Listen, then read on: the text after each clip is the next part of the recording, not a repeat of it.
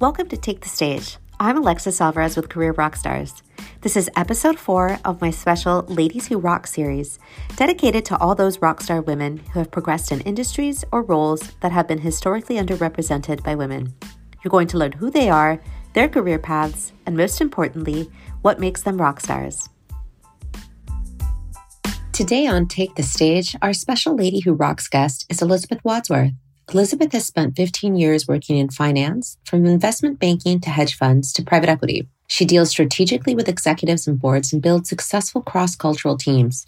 She has an impeccable track record of delivering success in a number of capacities, ranging from portfolio manager to board advisor within a number of sectors, including healthcare and real estate. And most recently, she is serving as an advisor at Paladin Capital, a lower middle market evergreen firm. Elizabeth, thank you for joining me. I am delighted to have you as my guest. Oh, it's so great to be here. Thank you, Alexis. What I love about having you here today is that you are truly a woman of many layers. You're a writer, an investor, a board member, and above that, you are a woman who has been able to morph into leading finance and private equity roles. And you started with a poli sci major. Woo! So you've taken somewhat of a non traditional path, which, if you're new here, is something I love to talk about. And I know that you have some great insights from both a personal perspective as you've progressed throughout your career, but also from more of that advisory and executive angle, which is truly where you are, uh, or rather, where you really operate today. So I'm going to pass it off to you and have you start by shedding some light on that very intriguing journey journey of yours. So Elizabeth, please take the stage. Great. Thank you so much. And what great timing to be talking about careers and finance and making transitions. It seems like that's all anyone is talking about right now is making career transitions. You're right. I am an investor and a board director now, but I haven't always been. I spent about 15 years in finance as a portfolio manager and investment banker, and my sector expertise was in real estate. But um, I would say the better part of the past five years, I've really been focused on governance issues. I'm an advocate for stewardship, and my passion is combining investment strategy with mission aligned decision making and good governance after business school, I jumped in as an investment banker, like so many of us do, and I worked through several parts of the economic cycle. And I saw a lot of deals, a lot of joint ventures and capital structures being done. But often there was a disconnect between the financial instruments that we recommended and the investment in the leadership team. And I spent years talking with executive teams about how they connect the two. And I realized the importance of good governance. As an investor, I'm investing in the leadership team and the people as much as in the widgets they produce there wasn't as broad an appreciation as I think there is now with ESG, but the investment community is definitely catching up. I'm also a writer and an urban dweller. And after one pandemic and 14 years of living here, I'm also a semi fanatic of New York City. Perfect. Perfect. Okay. So let's, let's start here. Let's talk about the wild card, which here, in my opinion, is timing. So, you know, of course, in my role, timing is key for placing candidates. You have to be in the right place, both mentally and figuratively speaking. And it can seem like it was a process that many times it can feel like it was predetermined even before the opportunity was was presented to you. So my question to you is how important do you find timing to be when it comes to opportunities to leave for a new role? For you personally, when did you know it was the right time to make your next move? Yeah, I think that's so true. Sometimes there are moves that we make that are planned, and sometimes it's more opportunistic. Uh, I've worked in a variety of organizations, both small and large, on the advisory side and principal side, and I've had to make um, or got to make corporate moves many times. And I was given some really great advice pretty junior in my career, which is you know it's time to leave when you can no longer find a leader or a manager within the organization that you can see yourself modeling or that whose shoes you want to fill at some point.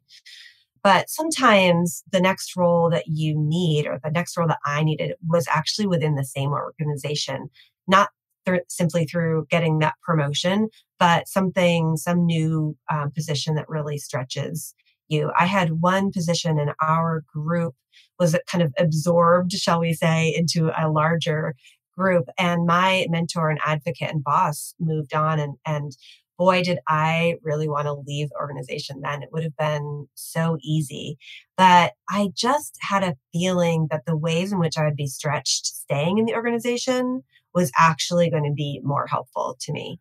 And that's exactly what happened. I ended up leading teams, I worked with corporate boards, and I eventually found my next role outside the organization. And all of this helped me transition from being in the weeds and really detail oriented to growing and thinking at a more strategic level. And I, you know, I didn't plan that it happened to me, but how I reacted to it is what mattered. But, you know, you also talked about mentally being in the right place. And I feel like that's the perfect segue, which is to say, I am an advocate for the role of networking in everyone's career, no matter how junior you are. Finance is fundamentally a people business because transactions require trust between two parties or three parties or four parties. And there's only really one way to build trust, and that is through having that connection. And networking is a big piece of it. Networking is not a dirty word. You can start really simple, use your alumni networks, use prior bosses or your favorite colleague from your old job. LinkedIn can be a great tool to help almost like jog your memory of people that you knew in college or maybe some project you worked on during the summer. And just being willing to maintain curiosity about the person and what they offer to the world is really, I found that to be really key instead of treating each tra- conversation like it's a transaction. Even if you think that you're going to stay at the same company for like the next 40 years, you're going to benefit from working networking into the rhythm of your week. You're going to need mentors, you're going to need clients, maybe you need to hire a team. So networking can pay off in uh, any number of ways. And I think that staying sharp with that networking does help you kind of stay mentally in the right place for that time when the recruiter calls. Absolutely. Oh my gosh, you've touched on so many things here. So, from tuition and just going back a little bit to what you were mentioning before. And, you know, I think everyone has had at least at some point in their career when, you know, something happens and it can be kind of a milestone moment and the easy thing would be to leave, right? But that's, you know, that's where the mistakes are made because the magic happens outside of your comfort zone, right?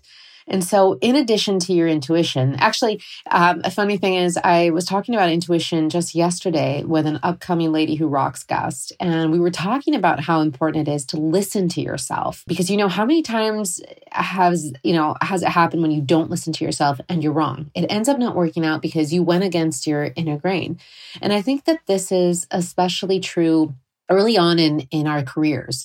You know the easy way out or the less or i guess rather the more comfortable option is removing yourself.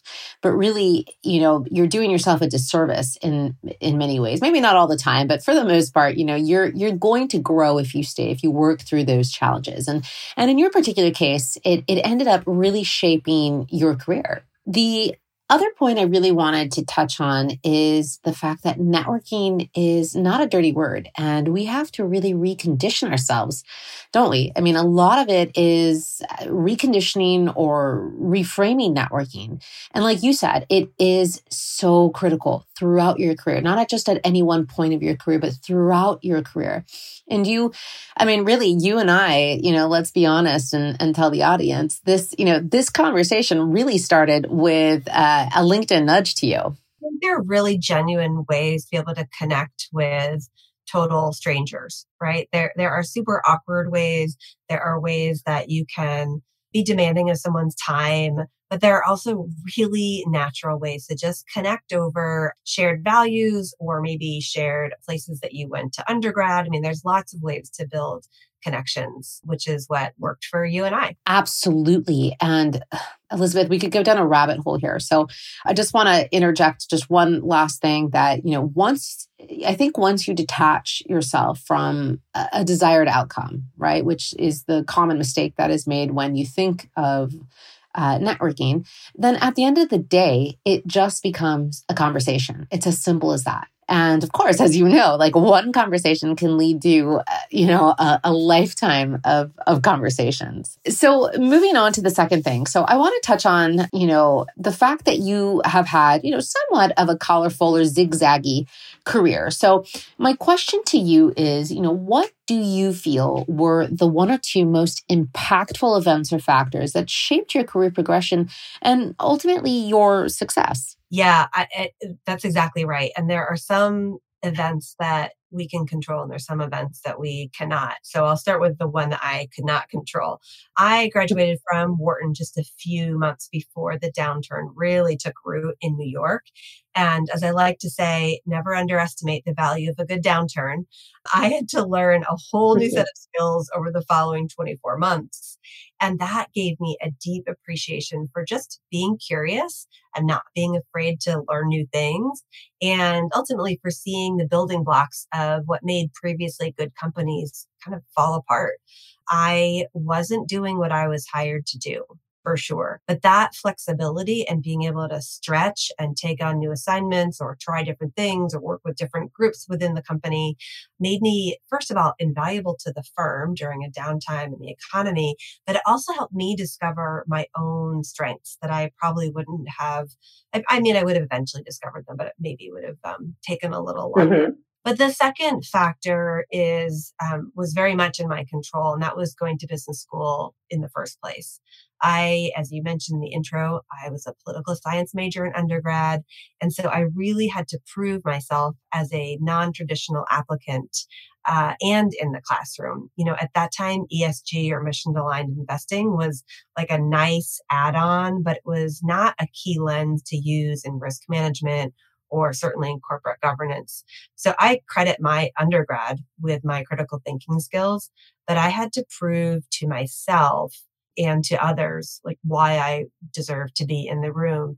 And that over the long term taught me to not pay attention to averages. You know, you hear, well, the average applicant has XYZ background, or the average applicant has this on their resume, or has been in these places well, I'm not average. So why try and fit into a check the box set of, of criteria? I definitely believe that business school isn't for everyone, but I always take the opportunity to encourage women to seriously consider it.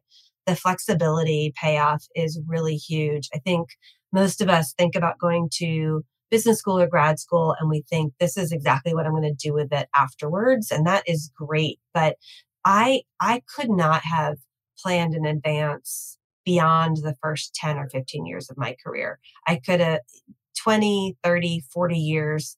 It just is a completely different economic landscape and business landscape. There are jobs that are popping up now that didn't exist when I graduated from college, and that will probably continue. So I think the really um, secret weapon of a business school degree is having that flexibility to really take my career where I want it to go and not feel like I'm pigeonholed into a decision I made um, in my 20s. Mm-hmm. Mm-hmm. Absolutely. I love this. I love this because because it's not linear. And it really forces us to realize that our career is not linear you know, I mean, that can be really hard for many people because you think, I'm going to go to school, I'm going to get this degree, and then afterwards, I'm going to go work for, you know, whatever your dream company is.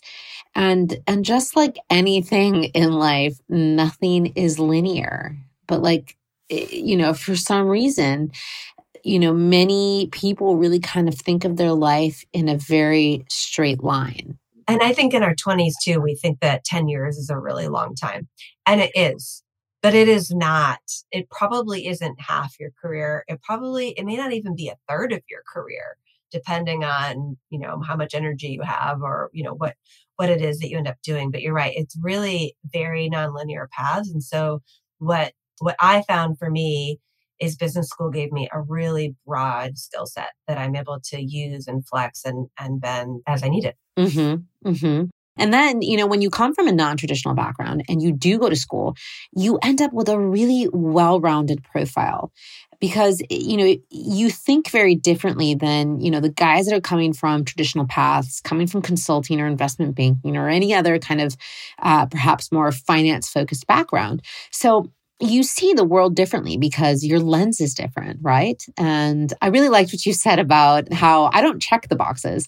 And I'm thinking, yes, yes, we need more of that because I mean, that's another form of diversity and it's what enriches conversation and you know what enriches end results.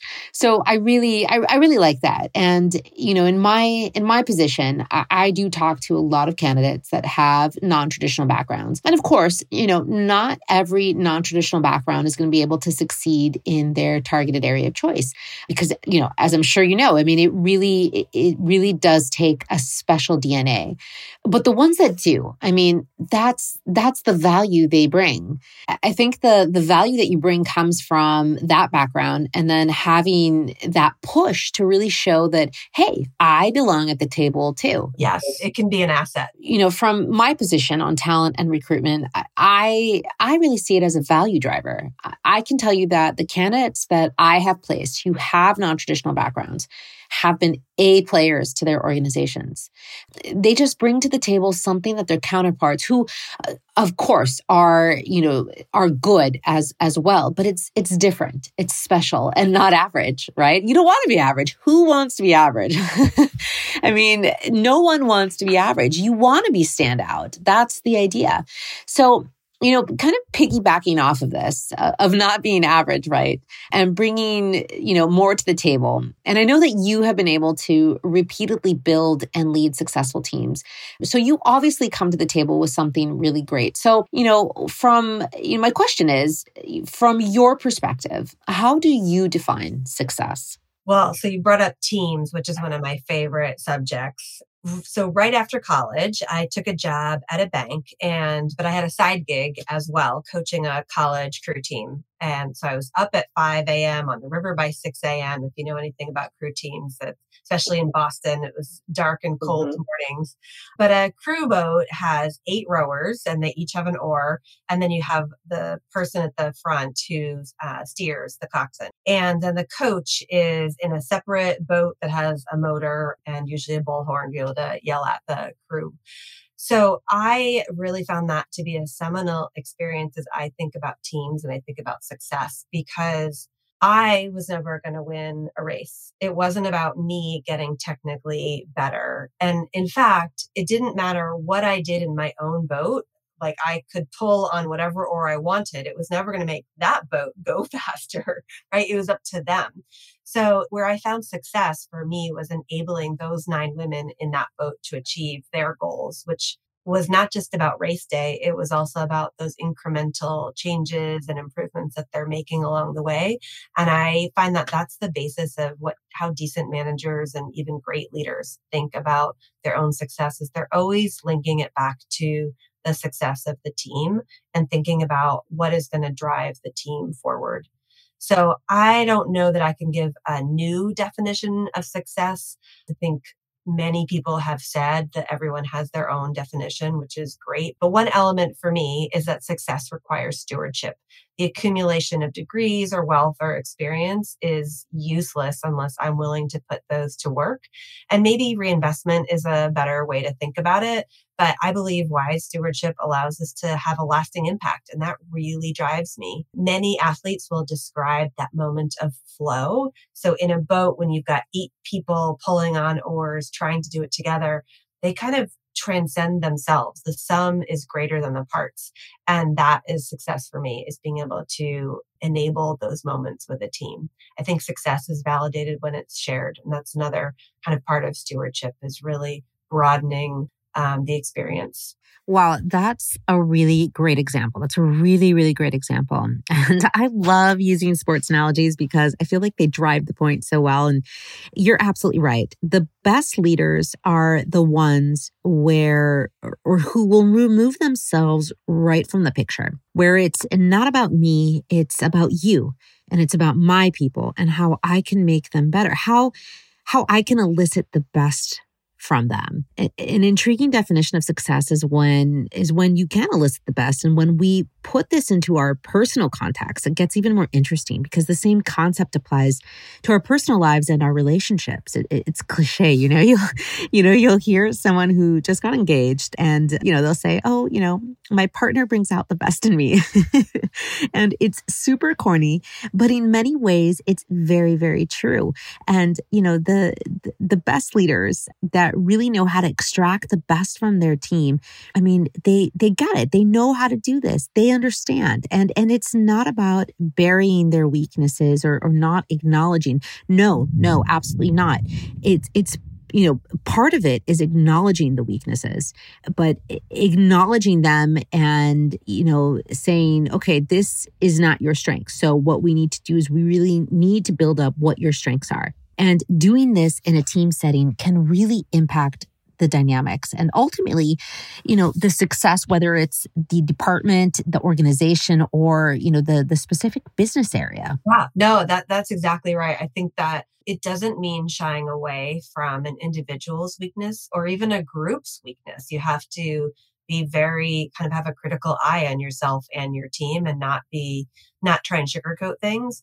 But we're all motivated by different things, but most I find that really high performing teams start to be motivated because they feel connected to other people in the team. I mean, that's that's part of why branding can be so powerful. Yes, this is very true. They identify. And, and like you said, it's that investment. They're vested. And what's really true is that when you do have a really great manager or a great leader, I mean, it's a game changer. It's a game changer. Uh, you know, it can be a milestone marker in your career. Having that influence in your life and shaping your career, there's, there's just, there's a lot of power with that. So, Elizabeth, shifting gears here, and we've kind of touched on this topic throughout the conversation, but you know, you know, I have been a really big proponent of diversity and inclusion. And, you know, I really love talking about women and non-traditional paths and underrepresented kind of demographics within this space. So I want to talk to you about your role as nominating committee chair. And I want you to tell us what does beyond DNI mean to you? Boy, this is one of my favorite questions. So, I currently chair a nominating committee and I partner with our phenomenal executive director, Gary Clemens. And, you know, I say that up front because I think there is something really important about DNI that is about partnering for your um, audience who obviously can't see me. I am white and in in 2020 and in 2021 and probably in 2022 those of us who are white who have positions of influence i think need to be thinking about partnership quite a bit and building partnerships, not just thinking about it. But board composition is so often thought of as a matrix of skills that are needed, but that really, to me, runs the risk of reducing things to tokenism. I believe you need to build for the organization that you have currently, as well as the organization you plan to have in the future. So it's really less about checking off boxes and it's about thinking through and thinking with the group and with your committee what skills do we need at the table in order to better create a growth strategy for two and three or 10 years from now. And frankly, as a white woman, part of that work is very behind the scenes that doesn't even happen in committees. I have to be broadening my own network. I have to be doing a lot of listening and asking good questions, thinking really critically around power and what power structures uh, have maybe been inherited in, in the organization and you know is that good or is that bad or, or how can it be strengthened?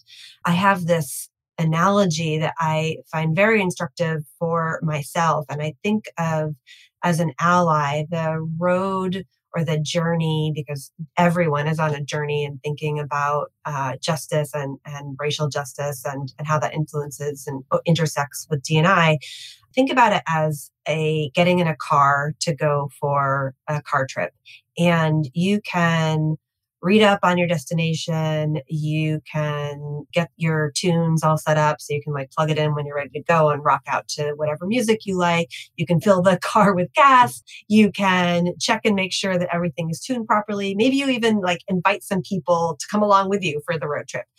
But none of that is the same as actually turning the car on and getting on the road. And I fear that a lot of people and a lot of would be allies are doing a lot of preparation for the road trip and trying to read all the right books that everybody else is reading. And, you know, you do need to prepare for a road trip. So yes, go read the books, but don't substitute that that is the same thing from actually getting turning the car on and building relationships and moving forward in your own journey. You and I have talked about this, but a, a big aha moment that I've had in the past year as it relates to DNI is that I don't want to be just talking about the importance of diversity when I'm with diverse audiences or in diverse rooms. I can be talking about it when I'm in all white rooms. And actually that might be even more important that it is a more more of a norm to have those conversations. So being a vocal advocate for the value of diverse voices and diverse experiences in all white rooms is a new thing that I'm learning to do and learning to do with uh, grace and truth as we as we like to say. But racism, privilege, norms, executive presence, I mean tends to use very specific terminology. And so I am learning to push back on those or ask about underlying assumptions. You know, for instance, where does work ethic fit into the skills that we think that we need on a team? The point of any team or board or executive decision makers is not to feel comfortable. So anytime a group looks or feels or starts saying, I'm not comfortable, like, well, that's not why you're here. Mm-hmm. You're here to make decisions on behalf of the organization. So comfort isn't actually the, the number one priority. Sometimes I am making the case by having a one-on-one conversation and saying, well, we don't know we don't know. And just kind of reminding everyone of, of having an attitude of humility. And sometimes it's by reminding leaders that exploring methods that feel unfamiliar is really a, about um, having a growth mindset. And what leader doesn't want to have a growth mindset or model a growth mindset for the rest of the team or, or organization? I think it's Lauren Taylor Wolfe from Impactive Capital. She talks about the funnel issue. And I I always have a mind towards not just believing that there's excellent talent available right now, but also that we can continue to develop excellent talent down the uh, down the road that we should be continually working proactively to help build and support and grow that that funnel. And i think you and i have talked about this but you had a similar aha moment. Oh my gosh I'm almost embarrassed to talk about it. I should say, I guess I should, you know, first and foremost say, okay, I'm not a white woman. and I was gently put in my place. It was an incident I had that, you know, I was going to bring it up actually because I did want to talk about something that I think is, you know, it is interesting and we have to kind of have a little bit more you know we have to have more conversations around it which is unconscious bias and i think that it is important for us to to recognize and we have a lot of work to do and it's not about one gender or group. No it's all of us. And when you really think of it like that um you know i think everyone to a certain degree has unconscious bias. Um, so, to get to kind of my story and call out my unconscious bias, I was talking to a candidate about a role that I was managing. This candidate happened to be a white male who worked at a big four. And normally, if I had been talking to a woman or someone of color, I would have certainly mentioned my client's diversity and inclusion efforts and, you know, certainly their position and policy, but I didn't do it. I didn't do it. so I just talked about the role. And at the end of our call, he said, You know, I think the role sounds really interesting, but, you know, something that's really important to me is diversity. And one of the things that I appreciate uh, and value at my firm is that there's a really big or a very firm position on diversity. So I work with a lot of women. I work with a lot of kind of diverse people. So can you talk to me a little bit more about your client's position on diversity? And so it was at this moment that I realized, oh my gosh, how sexist of me to think that a white man, and, and even at, you know, like now I'm talking about it, I'm thinking, oh my gosh, maybe this is even borderline racist of me to think that, that to think he wouldn't have as much of a vested interest in learning and knowing about, you know, my client's policy or position on diversity. I, I was actually very humbled by that moment because I thought, oh, my gosh, you know, here I am thinking that I am a champion of, you know, or doing my part to help change the playing field when in reality, I am part of that problem. So he kind of woke me up a little bit and I laugh about it now because I, I needed to hear that because I just, you know, I, I, you just can't assume, never assume. So I, you know, I should never have assumed that this white guy from a big four wouldn't have had that same level of interest. So it was a very kind of humbling moment and I learned from it. And now ever since then, I mention it in, in every call or, you know, whenever I have the, the opportunity to talk to, talk about a, you know, a client's position on, on diversity. That is something that uh, I bring up with everyone. It's a great example because it, it just is a good reminder that we're never perfect. We're all learning and that having an attitude of learning isn't a bad thing it's actually a really really good thing. And it also is just a little bit of um i don't know it, it keeps me humble uh if nothing else when i suddenly realize oh my goodness i've been making this assumption or doing this thing for 10 years and it's way out of date or was never a good idea in the first place. Humility kind of goes hand in hand with learning and i know humility is not like a typical uh, phrase that we see in descriptions of what we want in the boardroom, but it's, uh, or, or really with any executive team, but it is really key to learning how to work well with others and set up a company for long-term success. And that, that goes, I think, well beyond D&I initiatives as well. I know. And recognizing when we're at fault, you know, that's especially recognizing that we perhaps have been wrong for a long time. That's hard. You know, I like in your response, you, you touch on many, many different things, but I think, you know, it bottles down to the fact that we do have a lot of work to do. We have to be in that learning mindset and, and that growth mindset. It's so important.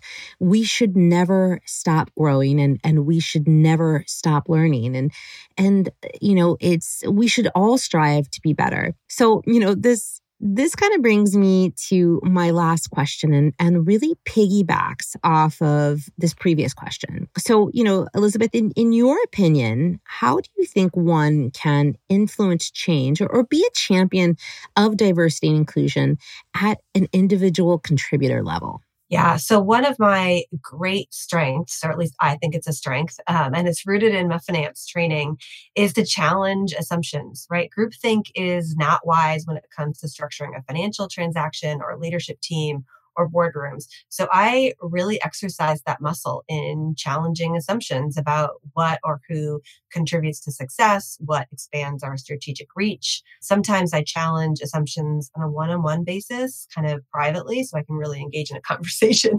And sometimes I can do it in a more corporate environment. I took a two day session with a rock star life planner and therapist, Chanel Dokun. I can't say enough about her and the value of the work that she does. But she uses a Venn diagram to illustrate three overlapping areas each person has heart, talent, and influence. And for me, I was brought up to value my heart and to think about how deeply I'm connected to things. My schooling taught me to value my talents and to grow my talents. But influence was this kind of murky area for me that took me a long time to connect why and how um, I had and the importance of using my influence and and privilege where I have it. And I think that this is a key piece to the question that you asked. It's much easier to think about how, or at least it was easier for me to think about how I might influence conversations or real change around diversity when I had a certain title or 10 years from now when I'm doing whatever. But the reality is, is that I have influence. I've had influence all along and I have influence right now. And, and I think that is a key kind of mental shift to be thinking about where do I have influence and how can I be using my voice immediately? So denying influence denies me the opportunity to use my voice. And it also denies me the, the opportunity to hear from other people and realize that that influence is, is a two-way street. So I just really encourage thinking about influence rather than assuming that we have to wait to get influence. Start by assuming that you have influence now. And yes, there will be bigger microphones and there will be bigger audiences or there'll be smaller audiences but it's everyone starts with having influence um, pretty pretty immediately and and that shouldn't be underestimated. Yes and i think you're absolutely right you're and we don't really think about that. We're never really taught to think in that manner right? I mean you're so right when we put it into our personal context so for example our children our children have a tremendous amount of influence on us they influence the dynamic of the house. They influence your relationship. You know, in this context, they influence eh, the relationships that surround them. So with their siblings, their grandparents, etc., and vice versa. We, in turn, we influence our friends, our colleagues, but we don't really think about it in that way. Or at least, you know, I, I guess I, I never really did. So it, it's really understanding that you do have the power. And, and this kind of makes me think of a really interesting quote that I heard from um, someone that I saw, uh, she's a partner at a firm, and i am going to research it and look to include it on on the link, include a link here on on the site. But she said something really interesting, and she said, you know, basically, we don't use the word empower in my firm because to use the word empower implies that you never had power to begin with. So we choose not to say empower. Instead, we say use your power. And it got me thinking. Uh, it really resonated with me about that word um, because it does. I do think, you know, when I really think about it, it does carry with that, a, you know, a certain implication that someone has to give you power first. But you know, in reality, we each have our own power. And, eh, you know, that's why I've been telling everyone that I know basically that I have become increasingly frustrated by the lack of women and diversity in PE.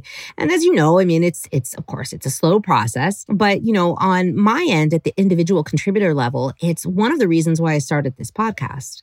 I've been committed to talking to women and not just women, of course. It's, it's about inclusivity. And this doesn't just mean one specific group. It's about leveling the playing field for everyone.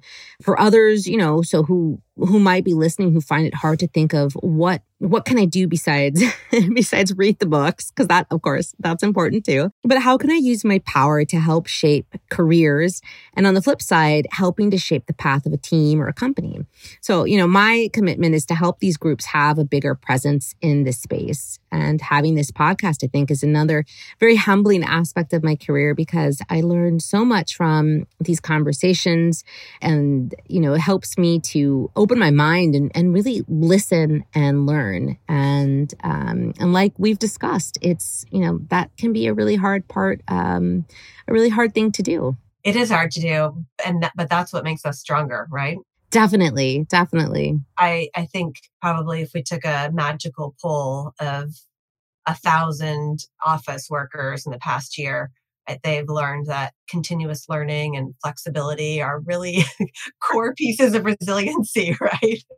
I keep joking, like, I'm done with that lesson. I want to move on. Yes. Oh my gosh. That probably is the silver lining of this year, right? I mean, it's really forced us to look at things in a different way. Um, that is, it is very, you know, that's so true. Um, so Elizabeth, Elizabeth, I feel like you have provided such great insight. Our conversation has been so enriching, and I feel like we could probably continue talking for at least another hour about all these different topics. You know that my intention with Ladies Who Rock is to inspire others with an interest in PE, and especially especially those with non-traditional backgrounds. And as you know, I really really push for that. You know, but it's about you know learning from all these really great women who have been able to kind of walk ahead and clear the path for, you know, those to come. And, you know, there's a lot of work that needs to be done. Progress is not equivalent to parity. Um, another really great quote that I, that I heard. So, um, so I really want to thank you for taking the stage sharing your story, your opinion, your advice. You're a great example of a rock star and you are absolutely delightful. That's a wrap. Thanks for listening to Take the Stage and our special series, Ladies Who Rock. I hope you enjoyed our conversation with Elizabeth Wadsworth. If you enjoyed this episode, please share it with others, post about it on social media, or leave a rating and review.